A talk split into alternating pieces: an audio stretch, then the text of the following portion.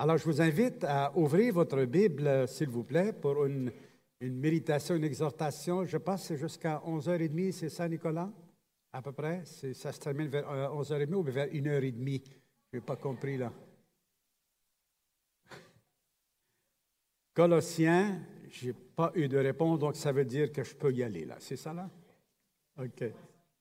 Jusqu'à midi moins 5. Oh, merci. Là, je me sens bien. OK. Colossiens chapitre 3 et au verset, disons, euh, on va y aller au verset 9 jusqu'à 15. L'apôtre Paul dit, ne mentez pas les uns aux autres.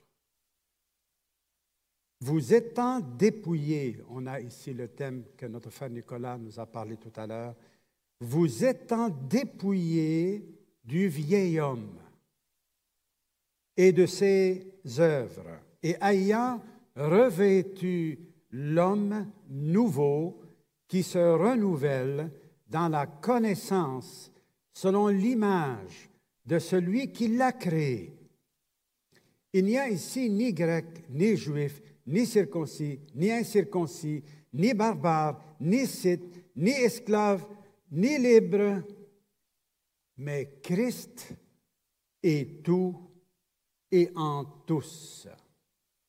Christ est tout et en tous. Ainsi donc, comme des élus de Dieu, saints et bien-aimés, revêtez-vous d'entrailles de miséricorde, de bonté, d'humilité, de douceur, de patience.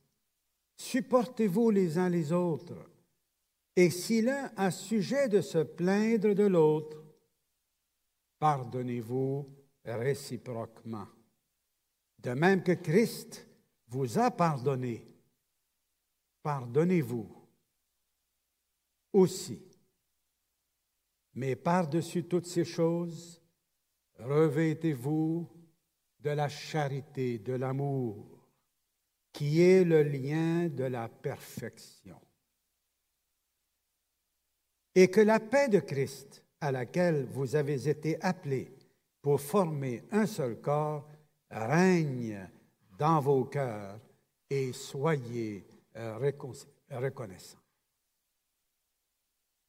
Il y a tant de choses dans ce passage, bien sûr qu'on n'aura pas le temps de tout exposer en détail, mais on va en avoir assez pour nourrir nos âmes, pour renouveler nos pensées, affermir notre foi, notre relation avec Dieu. Il y en a en masse. Parce que Dieu n'a pas besoin de parler beaucoup pour agir beaucoup. Vrai? Si vous n'êtes pas convaincu, oui. Dans Genèse chapitre 1, Dieu a dit que la lumière soit. Et qu'est-ce qui s'est passé? La lumière fut. Il n'a pas parlé beaucoup, très peu, mais sa parole se réalise. Et ainsi, pour nous sauver, pour nous affermir dans la foi, purifier nos cœurs, purifier nos consciences, le Seigneur n'a pas besoin de parler beaucoup.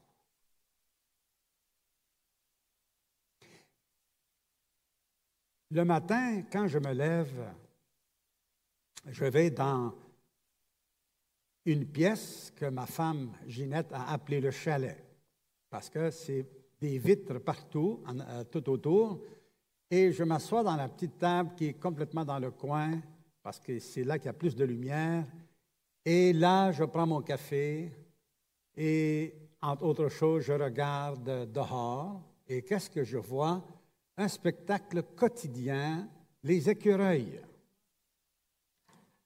Les écureuils qui marchent sur les fils électriques, qui courent, qui arrêtent, qui se battent sur le fil électrique, qui, sautent sur l'arbre à côté, sur les branches, des petites branches. Et ils marchent vite hein, à travers toutes ces petites branches. Comment ils font ça? Et là, ils grimpent sur le poteau de téléphone en bois et ils descendent en bas, la tête en bas, avec leurs quatre pattes là, qui s'agrippent après le poteau et ils descendent vite en bas. Ils remontent comme ça. Et moi, j'arrête tout pour les regarder. C'est un plaisir. Est-ce que vous enseignez à vos enfants de faire ça? De marcher, de grimper sur le poteau téléphone, de marcher sur le fil électrique ou de se pendre après le fil électrique ou je ne sais pas quoi. Est-ce que vous enseignez vos enfants à faire ça? Pourquoi? Pourquoi?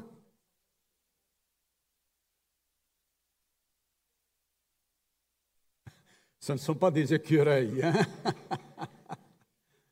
Il y a une différence de nature. On s'attend à ce que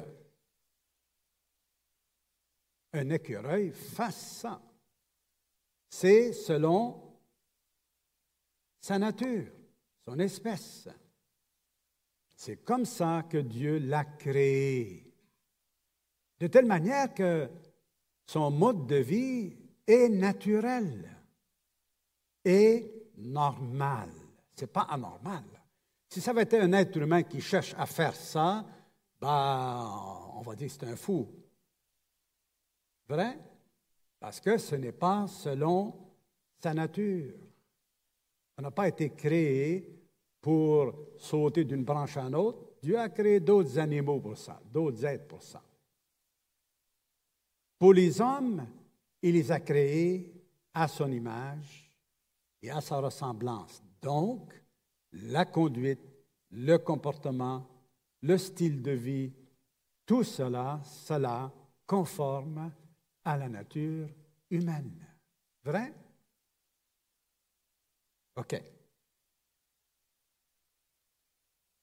Les exhortations qu'on vient de lire euh, rapidement, les commandements que Dieu donne ici, là, lorsqu'il dit ne mentez pas les uns aux autres, lorsqu'il dit euh, euh, de pardonner, de se revêtir de la compassion, d'entraide de miséricorde, est-ce que, que ça s'adresse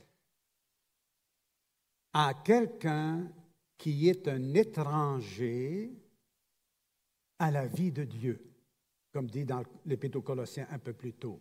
Il dit, vous étiez des étrangers à la vie de Dieu. Est-ce que ces exhortations-là s'adressent à des étrangers à la vie de Dieu? Qu'en pensez-vous? Oui ou non? Ceux qui disent oui, ceux qui disent non, Il ne s'adresse pas à eux.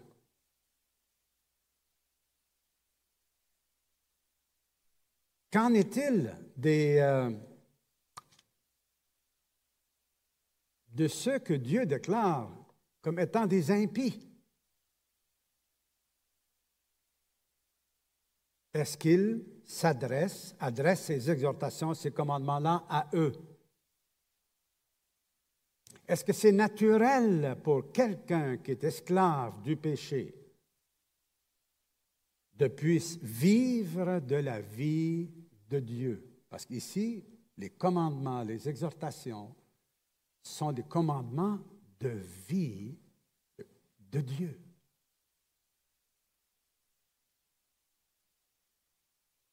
Donc, on ne s'étonnera pas qu'un pécheur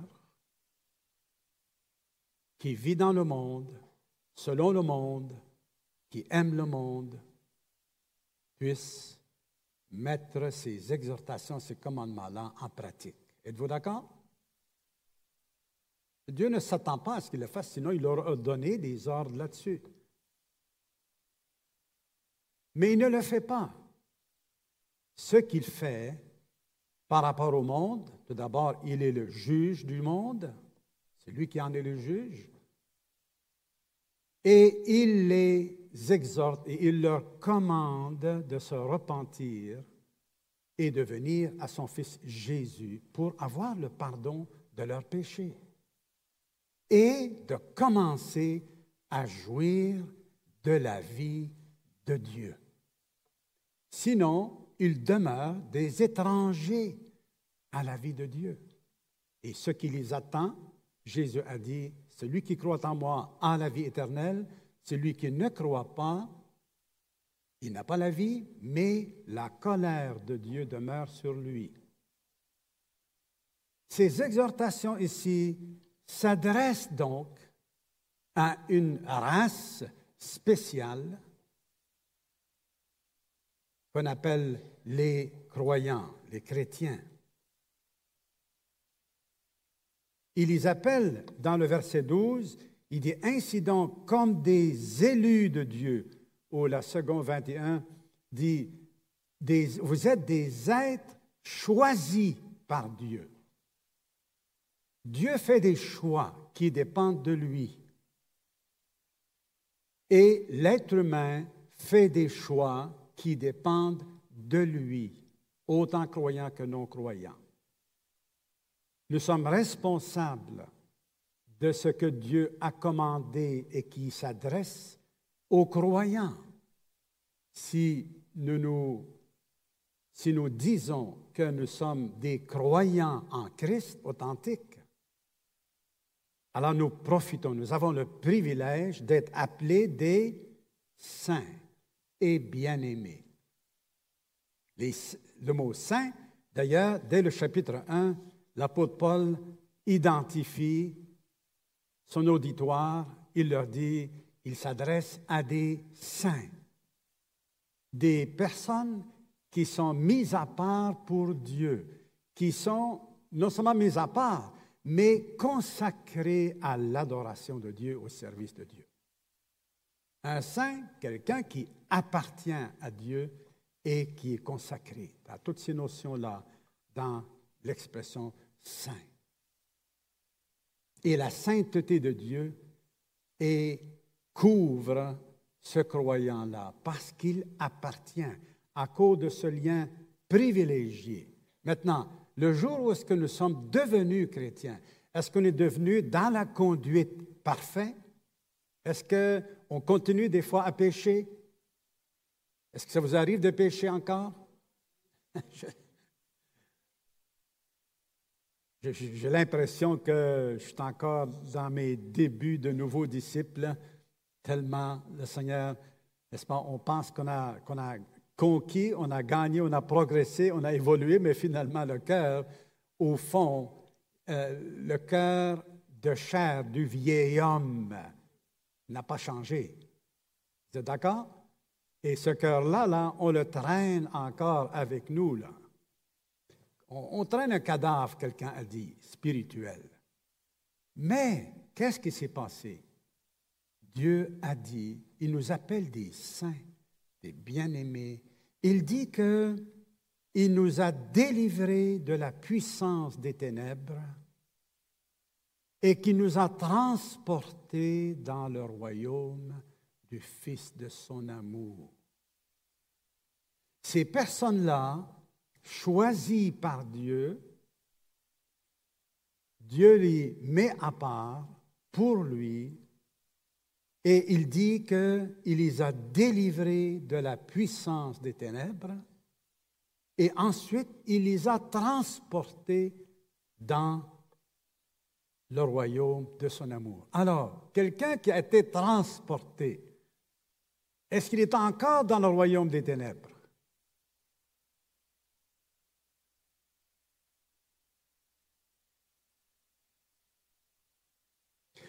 Alors, s'il est rendu dans le royaume de Dieu, puis qu'il continue à vivre comme dans son ancienne vie, alors c'est quoi le problème?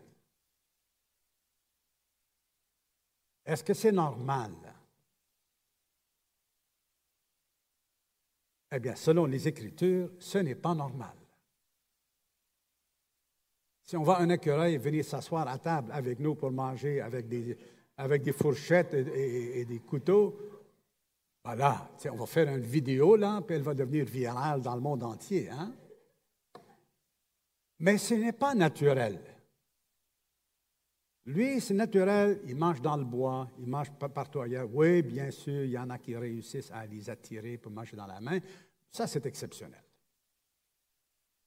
Mais ce n'est pas normal que quelqu'un qui a été transporté du royaume des ténèbres au royaume de Dieu, dans la lumière, et qui reçoit l'héritage de la vie éternelle, de la gloire à venir, qui est réservé à ceux que Dieu appelle saints, à ceux qui lui appartiennent, à ceux que Dieu a choisis. Ce n'est pas normal qu'une telle personne pratique le péché et vit comme dans son ancienne vie. Lorsqu'il pêche, il se repent, il répare le mal qu'il a fait et il se renouvelle dans la grâce de Dieu et il va s'affermir durant sa marche et les autres vont l'aider. Et qu'est-ce que Dieu a fait? Parce que là, s'il si, il donnait ces commandements-là aux non-croyants, à ceux qui sont encore dans l'ancienne vie et qui ne sont pas capables de faire ça, alors ça augmente leur sentiment de culpabilité. Ils sont déjà coupables, mais ils deviennent de plus en plus coupables et ils s'attendent seulement au jugement de Dieu parce qu'ils ne sont pas capables. Ce n'est donc pas normal que Dieu leur donne ce genre de commandement. Mais est-ce que c'est normal que Dieu donne ces commandements-là? À ceux qu'il a choisis, qu'il a délivrés de l'esclavage du péché, du pouvoir des ténèbres? Est-ce que c'est normal qu'il leur donne ces commandements-là? Est-ce que ces personnes sont capables de les recevoir et de les mettre en pratique? Si on dit non, si on hésite, alors ça veut dire que Dieu est en train de nous donner les, des ordres, des commandements qu'on n'est pas capable de faire. Si c'est le cas, Dieu nous piège. C'est comme si vous dites à vos enfants qui ont deux ans, viens faire la vaisselle avec ta mère. Ou avec moi. Ben, les papas, là, tu des fois, les papas font la vaisselle aussi, mais. Si on donne un commandement à un enfant de deux ans pour qu'il vienne faire la vaisselle et puis comme il faut et tout ça, là, puis mettre les, choses à leur place, est-ce que c'est correct, ça?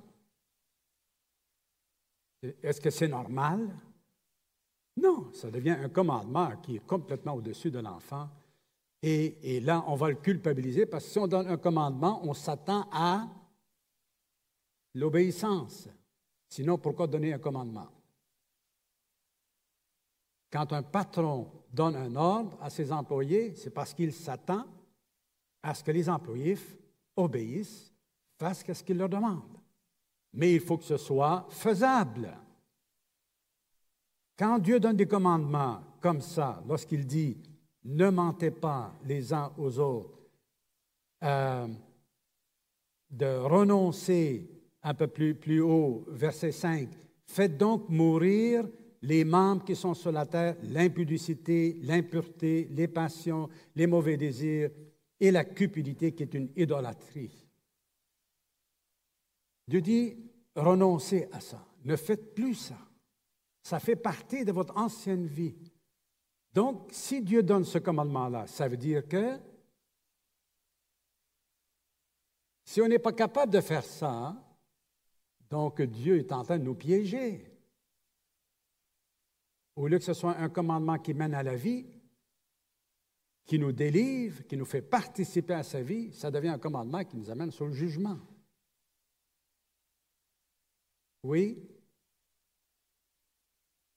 Est-ce que vous êtes capable de mettre ces paroles, ces exhortations-là en pratique? D'une manière que Dieu s'attend? Parce que si Dieu a parlé, il va avoir des effets, des résultats. Dieu ne parle pas sans qu'il y ait un effet.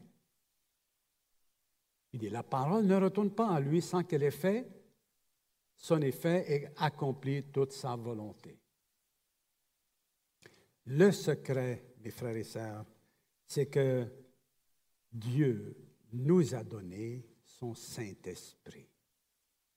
Et c'est l'Esprit de Dieu. Ça, c'est, c'est le secret, là.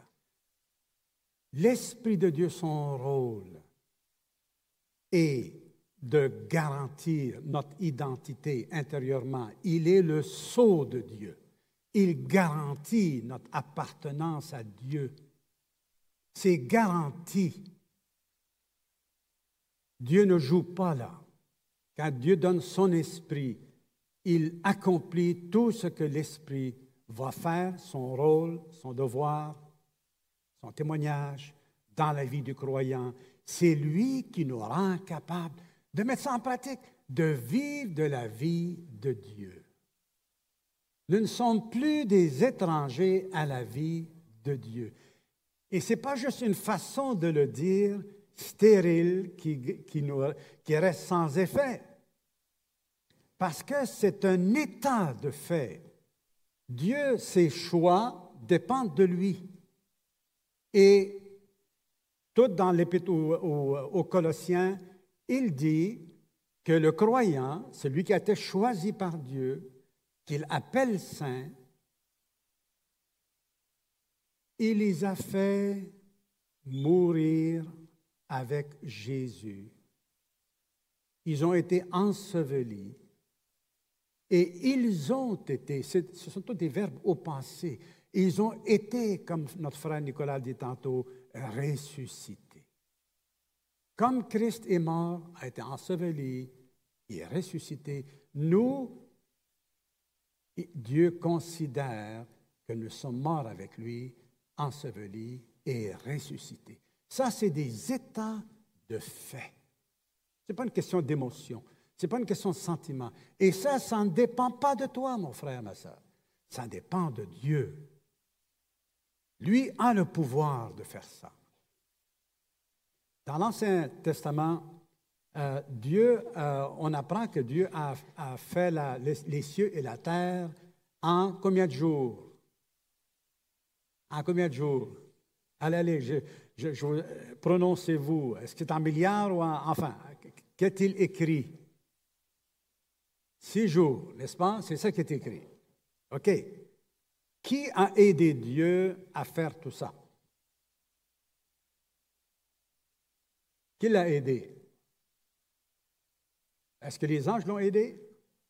Paul dit, personne n'a aidé Dieu, personne ne lui a donné un conseil, comment faire les choses. Et donc, pendant six jours, Dieu a travaillé tout seul. Et il a fait ce choix-là. Ce sont ses choix, choix responsables, sage, intelligent. Il avait le pouvoir de faire ça. Il avait le goût de juste un ordre puis de créer l'univers. Les hommes n'arrivent pas encore à toucher à, l'extrémité de la création, peu importe comment ils voient plus loin. En une parole. Mais une fois que Dieu a créé Adam, qu'est-ce qu'il a fait? Bon, il a dit à Adam, bon, là, ça suffit, j'ai assez travaillé. Maintenant, à ton tour, Adam. Je t'écris, je veux voir si ça marche, ma création. Alors, je te donne la responsabilité de donner un nom à tous les animaux. Oups, ça semble facile, mais est-ce qu'il y a quelqu'un d'autre qui avait déjà donné des noms à, quelque chose, à quelqu'un, avant Adam? À part Dieu? Non. Adam aurait pu dire, bon, mais Seigneur, je ne sais pas comment faire ça, moi. Il faut que tu me montres comment faire, puis tu me donnes un peu de, un exemple. Comment imaginer des noms à tous les animaux? C'est impossible. Mais si c'était impossible, est-ce que Dieu aurait demandé ça à Adam? Qu'en pensez-vous? Ben non, on revient à ce qu'on disait tantôt. Adam avait reçu déjà la force, l'intelligence pour être capable de faire ça de choisir un nom tous les animaux. Et il n'avait pas besoin de l'aide de Dieu parce que Dieu l'a déjà aidé en lui donnant, en le créant avec tout le potentiel, tout ce que ça prend pour donner un nom à tous les animaux. Alors, si Adam aurait dit à Dieu, Ah, mon Dieu, je ne sais pas quoi, faire, je me sens incapable, je me sens sans force pour ça, euh, c'est quoi le nom que toi tu veux lui donner? Veux-tu me, me, souffler à l'oreille le nom que toi tu veux lui donner, puis moi je vais le donner? Qu'en pensez-vous? C'est une bonne prière que Adam aurait fait? Je ne sais pas s'il a prié. Je ne pense pas qu'il a prié parce qu'on l'aurait entendu. Il n'y a aucune trace de ça. Je suis certain que Dieu lui aurait dit, non, non, non, ne, me demande pas ça, je t'ai déjà donné la, capacité de le faire. Fais-le. Comment est-ce qu'il y en a qui demandent à Dieu, Seigneur, aide-moi à marcher? Levez la main, ceux qui demandent, à part si on est infirme, si on a des difficultés, ça, je comprends ça. Mais les autres, qu'on a déjà reçu la force, est-ce qu'il y en a qui demandent à Dieu, qui pensent à demander à Dieu, Seigneur, aide-moi à marcher? Non. Pourquoi? Pourtant? Pourtant, tu ne demandes pas parce que tu as déjà reçu la force. Donc, il faut simplement marcher en rendant grâce à Dieu. Merci Seigneur pour le plaisir que j'ai de marcher, d'aller dans, le bois, d'aller sur le bord du lac, de, courir, on rend grâce à Dieu pour la force qu'il nous a déjà donnée. On n'a pas besoin de demander à Dieu, Seigneur, aide-moi à marcher. C'est une prière superflue, parce que Dieu m'a déjà donné, donc je dois simplement rendre grâce pour la capacité qu'il m'a déjà donnée. Adam n'avait pas besoin de prier. Il était responsable. Il était capable. Et je suis certain qu'il l'a fait avec plaisir. Parce que Dieu, il met toujours un plaisir dans ses commandements. Lorsque nous les recevons et les mettons en pratique, il y a toujours la joie, le plaisir, l'approbation de Dieu.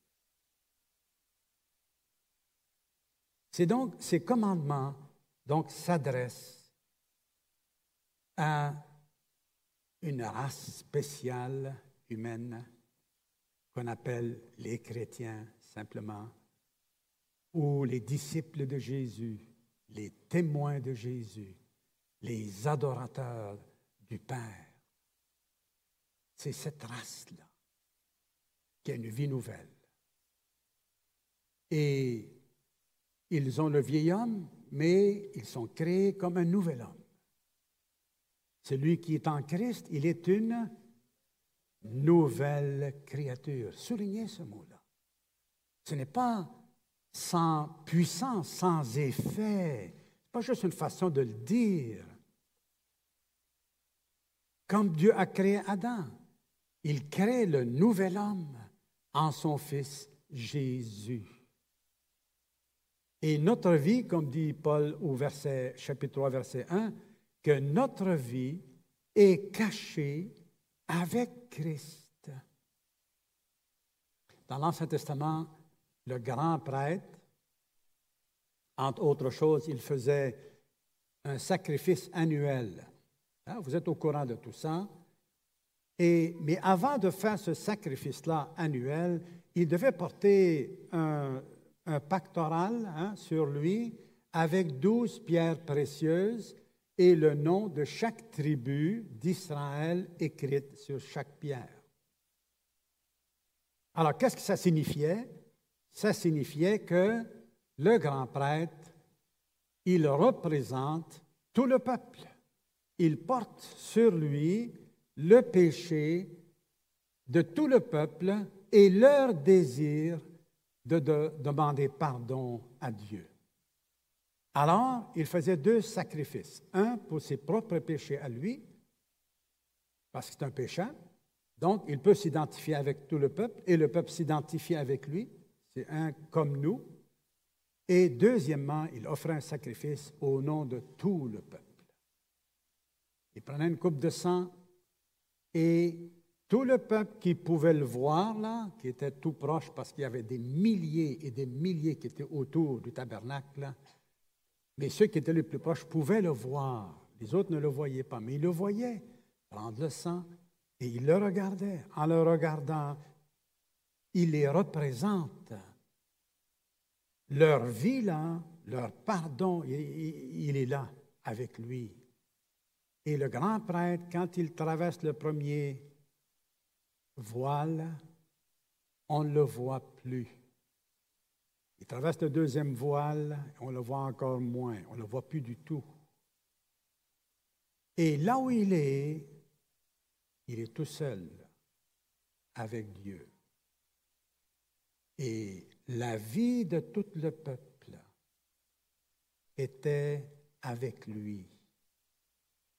Leur vie est cachée avec le grand prêtre qui répandait le sang sur le propitiatoire et il recevait le pardon de Dieu.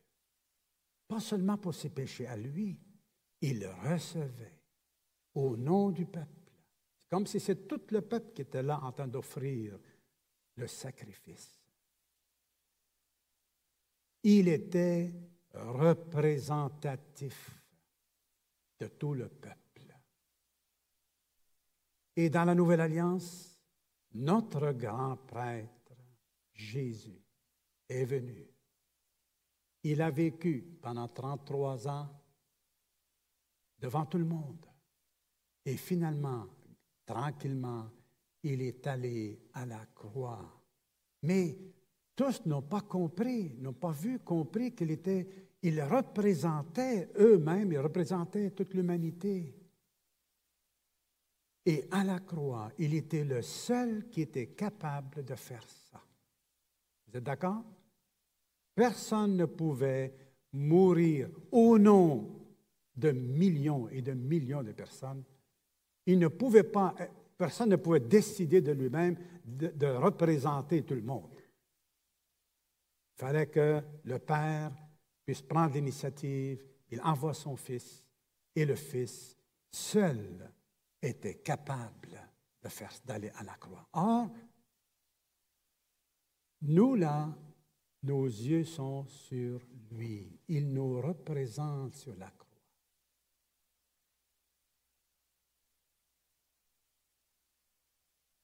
Et quand il est mort, Dieu dit, nous sommes morts avec lui. Parce qu'il nous représente, enseveli. Et quand il est ressuscité, il dit, nous sommes ressuscités avec lui. À une nouvelle vie.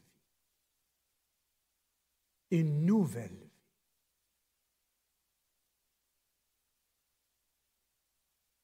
Ce que nous sommes, c'est le choix de Dieu. Je n'ai rien demandé, moi. As-tu demandé quelque chose à Dieu, toi? Oui, tu as fait beaucoup de prières après, mais je veux dire, c'est lui qui est venu me chercher. C'est lui qui a fait tout ça, là, qui m'a transporté du royaume des ténèbres à son admirable lumière. C'est lui qui m'appelle saint. C'est lui qui me donne un héritage éternel. Je n'ai pas demandé ça. C'est lui qui décide d'offrir un sacrifice pour moi et pour toi. Tu n'as rien demandé. Je ne l'ai pas demandé, ça.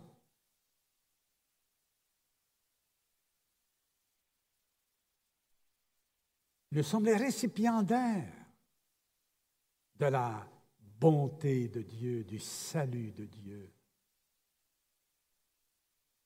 Nous recevons par la foi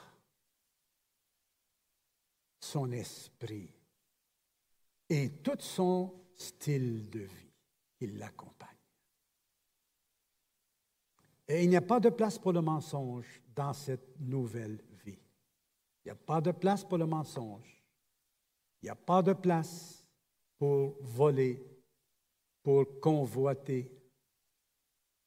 Il n'y a pas de place. Le Seigneur dit non, faites-les mourir les actions de la chair.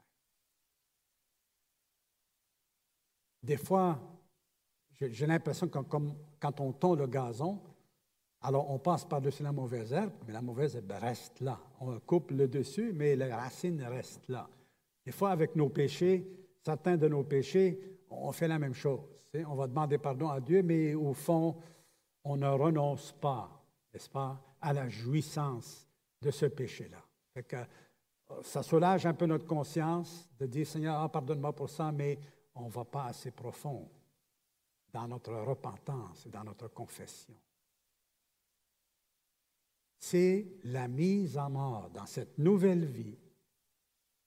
Quand nous péchons, la façon de le mettre en mort, c'est de la confession, l'humiliation devant Dieu. Se juger soi-même devant Dieu du jugement de Dieu. Si Dieu condamne le mensonge, j'ai menti, que je me m'humilie. Pardonne-moi, Seigneur. J'ai agi comme un païen. J'ai agi selon mon ancienne nature. Au lieu de la faire mourir, c'est elle qui est en train de, de, nuire à ma vie, à nuire à ma paix, à la jouissance de la qualité de vie que Dieu donne. On ne peut pas tolérer le mal que nous pouvons faire. La convoitise sexuelle, de l'argent, du bonheur. Jésus a dit toutes ces choses-là étouffe la parole et la rend sans fruit. Et ce n'est pas ça que nous voulons. Ce n'est pas ça que Dieu veut. Il veut nous donner le maximum.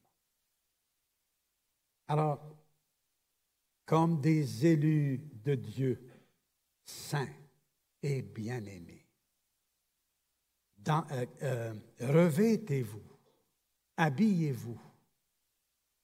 Il y a le dépouillement, donc on enlève nos manteaux, Ici, Paul emploie un langage très simple, très facile à comprendre. Hein. Ils font ça tous les jours, enlever leurs vieilles habits, mettre de nouveaux vêtements.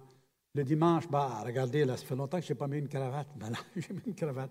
J'ai dit à, Emmanuel, euh, le, niveau est un peu plus haut, ah, donc il faut que je m'habille un peu. non, mais c'est vrai. Il y a des églises, ne viens pas avec euh, habillé comme ça, tu sais. Euh, tu vas trop. Mais enfin, donc, mais le vêtement, hein, on enlève, on s'habille. Renonce au mensonge. Et puis, dis la vérité. Habille-toi de la vérité. Parce que c'est comme ça que tu es. On a parfois encore le sentiment, ah ben écoute, je suis un pécheur, c'est normal que je pêche. un instant, c'est une partie vraie. Mais c'est aussi faux. Parce que maintenant, Dieu ne me regarde pas seulement comme un pécheur. Il me regarde comme saint. C'est ça qu'il a fait de moi.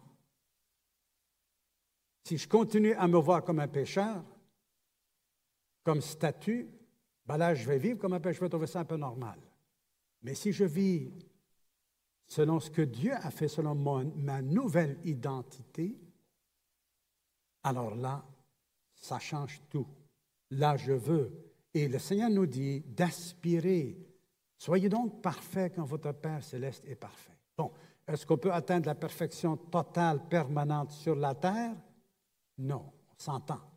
Ça, c'est pour le ciel. On s'en vient. Mais en même temps, attention, je suis une nouvelle créature, Dieu a dit. Celui qui a dit ça, c'est par la foi que ces vérités-là commencent à avoir leur effet en nous. Si on ne les croit pas, si on pense juste une idée comme ça, ben on ne la retiendra pas. Elle n'a pas d'effet sur nous.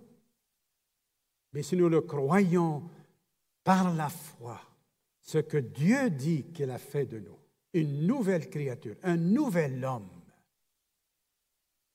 en Christ, il est mon modèle tout ce que je suis destiné à devenir, non seulement au ciel, mais sur la terre. Qu'est-ce que je dois faire sur la terre? Comment vivre sur la terre en attendant de le vivre d'une façon permanente au ciel? C'est Jésus. Jésus qui est assis à la droite de Dieu. Et Paul dit dans Éphésiens que nous sommes également assis parce qu'il est mon représentant. Je suis en lui, je suis là, il me représente. Je ne le vois pas avec mes yeux, je le crois. Comme pour les Juifs, il était à, l'extérieur du temple, du sanctuaire. Le grand prêtre, il, est, il ne le voit pas lorsqu'il était dans la présence de Dieu. Il ne le voit pas, mais il le croit qu'il est là. Et quand il sort avec la bonne nouvelle, il va annoncer l'Évangile à tout le peuple. Il dit, la bonne nouvelle est que Dieu nous a accordé son pardon. Et là, il y avait des réjouissances pendant une semaine. Alors, comme des élus de Dieu, agissons comme tels. Et que Dieu puisse nous aider à recevoir de lui toutes ces belles qualités qui distinguent, qui caractérisent la vie de Dieu dans celui qui l'a, qui a reçu son Fils, qui a dit, je suis la vie.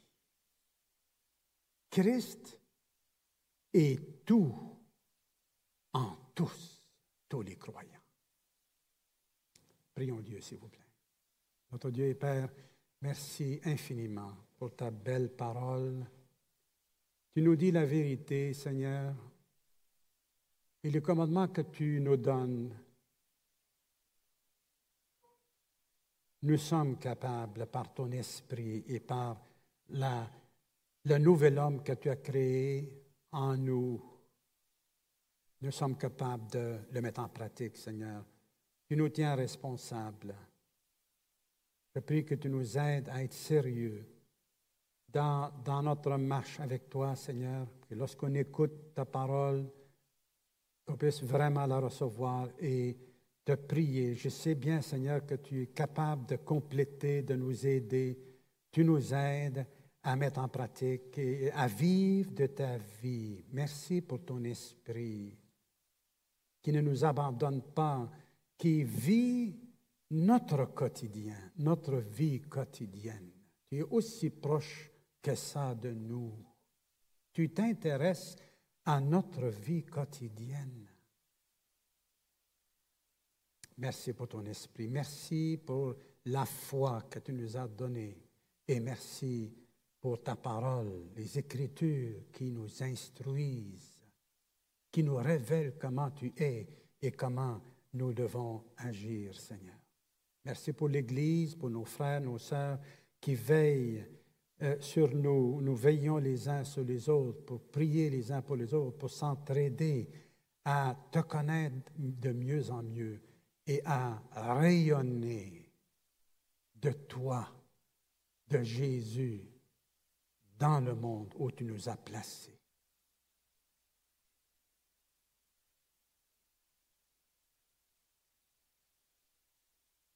Amen.